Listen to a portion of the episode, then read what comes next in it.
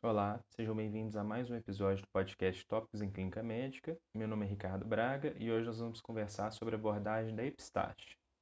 A epistaxe é um problema extremamente comum, com uma incidência ao longo da vida estimada em torno de 60%, embora esse número provavelmente esteja inclusive subestimado. É uma entidade que geralmente benigna, em autolimitada, e apenas em torno de 10% dos casos vão levar o paciente a procurar o atendimento e o número ainda menor desse caso vai realmente precisar da avaliação pelo especialista, pelo otorrino. Mas alguns desses casos realmente podem ser até ameaçadores à vida do paciente. A epistaxe é normalmente dividida em anterior e posterior, conforme a origem do sangramento. A maior parte dos casos tem origem anterior, sendo mais de 90% desses oriundos do plexo Kieselbach, que é uma região muito vascularizada do septo nasal. Já as epistaxes posteriores são menos frequentes, mas elas potencial, são potencialmente mais graves, demandando com maior frequência a avaliação do otorrino. Como em qualquer paciente na urgência, a avaliação inicial desses pacientes vai seguir o ABC sistematizado, mas no podcast hoje nós vamos direto para a abordagem específica no controle do sangramento.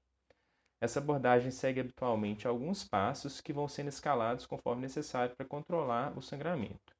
Eu não vou descrever as técnicas em detalhes porque é difícil compreender só com áudio, mas as notas do podcast vão ter links para vídeos do YouTube que ilustram todos os métodos citados. Então, começando. O passo inicial para atingir a hemostasia do sangramento consiste na simples compressão digital do nariz. Para ser bem feita, ela deve ser realizada com o polegar e o indicador imediatamente distal aos ossos do nariz, com a pressão adequada, que vai ser um pouco desconfortável para o paciente mesmo, durante no mínimo 5 minutos, mas idealmente com até 10 minutos de compressão, e as interrupções devem ser evitadas para checar se o sangramento persiste. A seguir, os próximos passos são a vasoconstrição tópica e a inspeção da cavidade nasal anterior, sendo que a vasoconstrição está indicada mesmo que o sangramento tenha sido controlado, porque ele vai facilitar o exame da cavidade nasal. Essa vasoconstrição é feita com aplicação ou de um spray, como a oximetazolina, ou com aplicação de epinefrina tópica, que é mais disponível na maioria dos serviços. Nesse último caso, a gente vai pegar uma gase, um pedaço de algodão, encharcar ele numa solução de lidocaína 2% com epinefrina e vamos inserir ele na porção anterior da cavidade com a ajuda de uma pinça, lembrando sempre de introduzir no ângulo de 90 graus em relação à face. Aí nós vamos para a inspeção, Nesse caso, o paciente deve primeiro assoar o nariz até eliminar todos os coágulos que estão no caminho. Em seguida, com a ajuda de um espéculo e de uma lanterna, a cavidade nasal é inspecionada, procurando identificar qual foi o ponto do sangramento. Se o sangramento persistir e o ponto de sangramento foi identificado, a opção seguinte é a cauterização do local com o uso de um bastonete de nitrato de prata ou um cautério elétrico. No nosso meio, essa etapa é dificultada pela baixa disponibilidade desse equipamento na maioria dos PAs. Se a epistaxe continua mesmo com a cauterização ou se o ponto de sangramento não foi identificado, aí o passo seguinte tradicionalmente é o tamponamento da cavidade nasal. Agora, uma alternativa recente a esse passo é a colocação de uma gase ou um pedaço de algodão embebido em 500 mg de astranexame, a solução para aplicação venosa mesmo. Essa estratégia ela se mostrou mais eficaz que o tamponamento anterior em dois RCTs, em dois ensaios clínicos realizados recentemente, e ela também é bem mais simples de realizar e mais confortável para o paciente.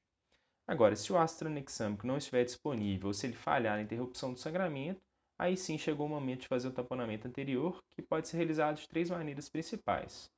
Com auxílio de tampões nasais comerciais, como o Merocel, que vão inflar dentro da cavidade nasal com estilação de líquido, com a introdução de um catéter com balão inflável específico para o tamponamento anterior, ou com auxílio de gases, que são bem mais disponíveis e mais baratas, mas têm uma dificuldade técnica um pouco maior em relação às outras técnicas.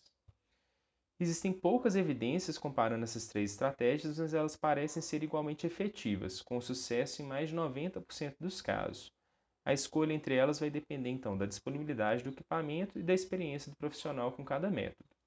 Seja qual for a técnica escolhida, o tamponamento deve ser mantido por 48 a 72 horas quando o paciente retorna para retirar e reavaliar a cavidade.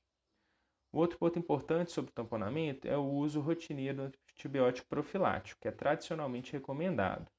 Não existem evidências que apoiem essa conduta, que então não deve ser realizado rotineiramente. Esse tema é controverso e pode ser aprofundado nas referências do podcast. E se mesmo com o tamponamento anterior ainda assim persistir o sangramento, ele provavelmente tem origem posterior. A conduta então é realizar esse tamponamento posterior com um catéter específico para isso ou com a ajuda de uma sonda de Foley pequena, tamanho entre 10 e 14, que vai ser introduzida de maneira muito semelhante à passagem de uma sonda nasogástrica. Os detalhes da técnica podem ser conferidos nos vídeos.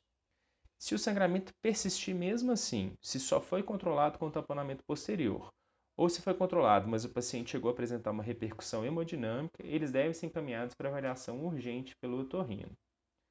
Os outros casos não precisam dessa avaliação rotineira. Não esqueçam de conferir os links para os vídeos das técnicas nas notas do podcast. Muito obrigado e até a próxima.